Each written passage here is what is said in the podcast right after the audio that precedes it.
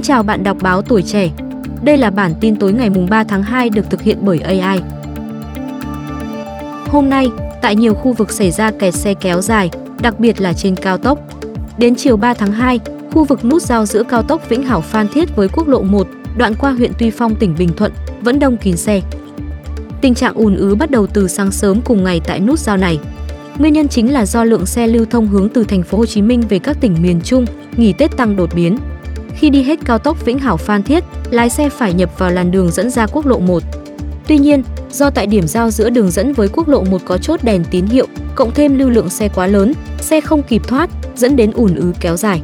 Để giải quyết tình trạng này, đơn vị quản lý cao tốc đã phối hợp với Cục Cảnh sát Giao thông, Phòng Cảnh sát Giao thông Công an tỉnh Bình Thuận để điều tiết giao thông. Biện pháp được áp dụng là tăng thời gian đèn xanh, cho xe hướng từ cao tốc ra quốc lộ 1 từ 20 lên 50 giây, giúp xe thoát nhanh hơn. Bên cạnh đó, đơn vị cũng đã phối hợp phân luồng, hướng dẫn tài xế đi ra quốc lộ 1 tại các nút giao Ba Bầu, Đại Ninh, Chợ Lầu nhằm giảm tải lượng xe di chuyển vào cao tốc Vĩnh Hảo Phan Thiết. Khi tình hình giao thông dần ổn định trở lại, đơn vị sẽ điều tiết xe chạy tiếp tục trên cao tốc Vĩnh Hảo Phan Thiết. Về lâu dài, đơn vị khai thác vận hành cao tốc sẽ bố trí lực lượng trực 24 trên 24 để có thể kịp thời điều tiết giao thông khi xảy ra tình trạng ùn ứ.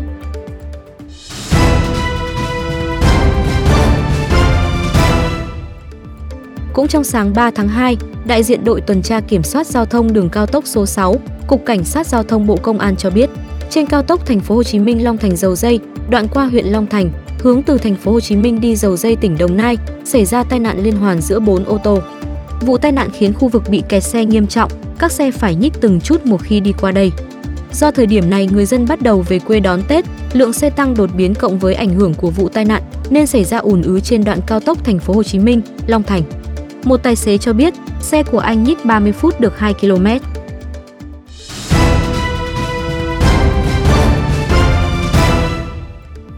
Tại thành phố Hồ Chí Minh, theo ghi nhận vào 9 giờ sáng 3 tháng 2, khu vực đường dẫn vào cao tốc thành phố Hồ Chí Minh, Long Thành, Dầu Dây ở phía thành phố Hồ Chí Minh, lực lượng cảnh sát giao thông đang cho ô tô vào gián đoạn để giảm tải xe cộ.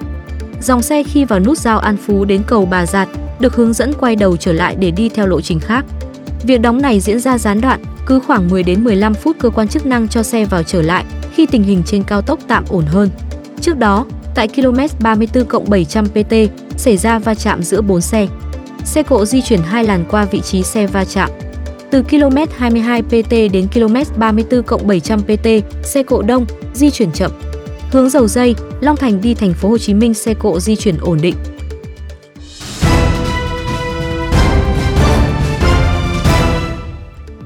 Tại Hà Nội, ngày 3 tháng 2, tức 24 tháng Chạp, ghi nhận của tuổi trẻ online cho thấy các tuyến đường vành đai hướng ra cửa ngõ thủ đô Hà Nội ùn tắc nghiêm trọng. Tại tuyến đường Phạm Hùng, lúc 14 giờ 30 phút, tình trạng ùn tắc vẫn xảy ra. Xe cộ di chuyển từ bến xe Mỹ Đình về hướng bến xe nước ngầm, Giáp Bát phải nhích từng chút. Tại đường Khuất Duy Tiến, xe cộ từ nhiều hướng đổ về khiến tuyến đường này ùn tắc. Ở đại lộ Thăng Long hướng về vành đai 3, các xe tải cỡ lớn chen chúc nhau đổ về ngã tư Khuất Duy Tiến, khiến giao thông hỗn loạn. Tuyến đường vành đai 3 trên cao đã ùn tắc từ sáng sớm, ô tô nối dài cả chiều hướng về cầu Thăng Long, cũng như chiều đi cao tốc Pháp Vân, cầu Rẽ.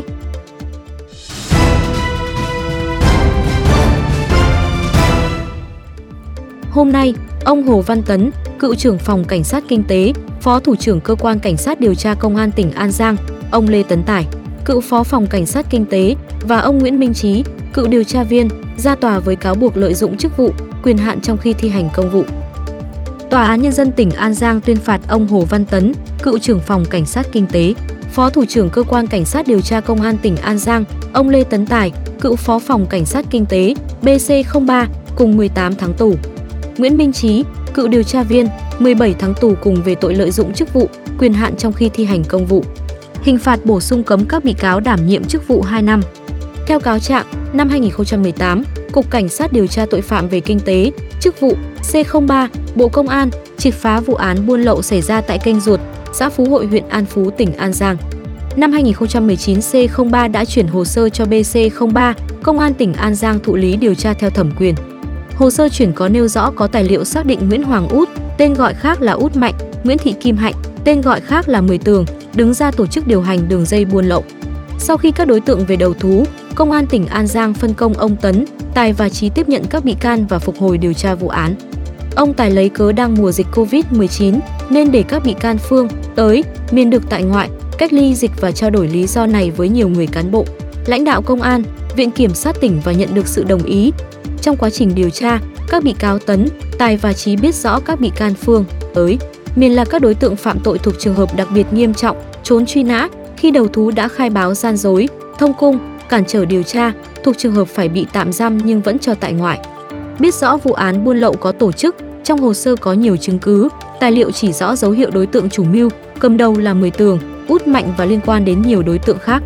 Nhưng vì động cơ cá nhân và vụ lợi, Tấn, Tài và Trí đã né tránh điều tra, cố ý không thực hiện đầy đủ các hoạt động tố tụng, dẫn đến bỏ lọt tội phạm. Năm 2021, vụ án được đưa ra xét xử thì Phương, tới, miền thay đổi lời khai, thừa nhận Út Mạnh là chủ mưu, cầm đầu đường dây buôn lậu nên tòa trả hồ sơ vụ án để điều tra bổ sung. Thiếu tướng Đinh Văn Nơi, khi đó là giám đốc công an tỉnh An Giang, đã giao vụ án cho văn phòng cơ quan cảnh sát điều tra bổ sung. Kết quả làm rõ được vai trò của Mười Tường và Út Mạnh, đồng thời chuyển vụ việc có dấu hiệu phạm tội lợi dụng chức vụ, quyền hạn trong khi thi hành công vụ của ông Tấn, Tài và Trí cho cơ quan điều tra Viện Kiểm sát Nhân dân tối cao điều tra. Giữa tháng 6 năm 2023, ông Tấn, Tài và Trí lần lượt bị khởi tố, bắt tạm giam. Thông tin chi tiết hơn đã được đăng tải trên Tuổi Trẻ Online.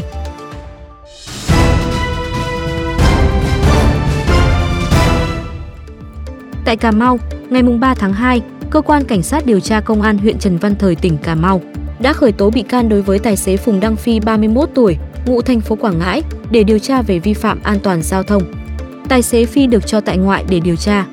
Trước đó, tài xế này lái xe tải có tải trọng 31 tấn, đi qua cầu treo rạch dáng chỉ có tải trọng tối đa 3,5 tấn tại thị trấn Trần Văn Thời, huyện Trần Văn Thời, tỉnh Cà Mau. Sau khi xe tải nói trên chạy qua làm cầu treo rạch dáng hư hỏng nặng, nhiều đoạn kết cấu cầu bị biến dạng, dốc cầu bị sụt lún, mặt đường giãn nứt. Sau sự cố, ô tô bị tạm dừng lưu thông qua cầu để sửa chữa, còn xe máy di chuyển bình thường. Chủ đầu tư cầu treo rạch dáng cho biết, chi phí sửa chữa cầu hơn 1 tỷ đồng, đến nay đã sửa chữa xong, ô tô dưới 3,5 tấn đã được cho qua cầu.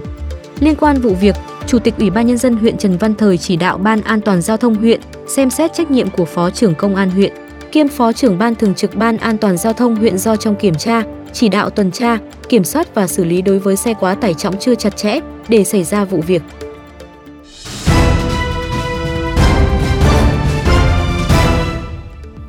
Tiếp theo là ghi nhận những ngày qua khu xóm nhỏ ở đường Châu Thượng Văn, thành phố Đà Nẵng, trộn rộn hình ảnh Tết quê với một phiên chợ vô cùng đặc biệt của những người khiếm thính.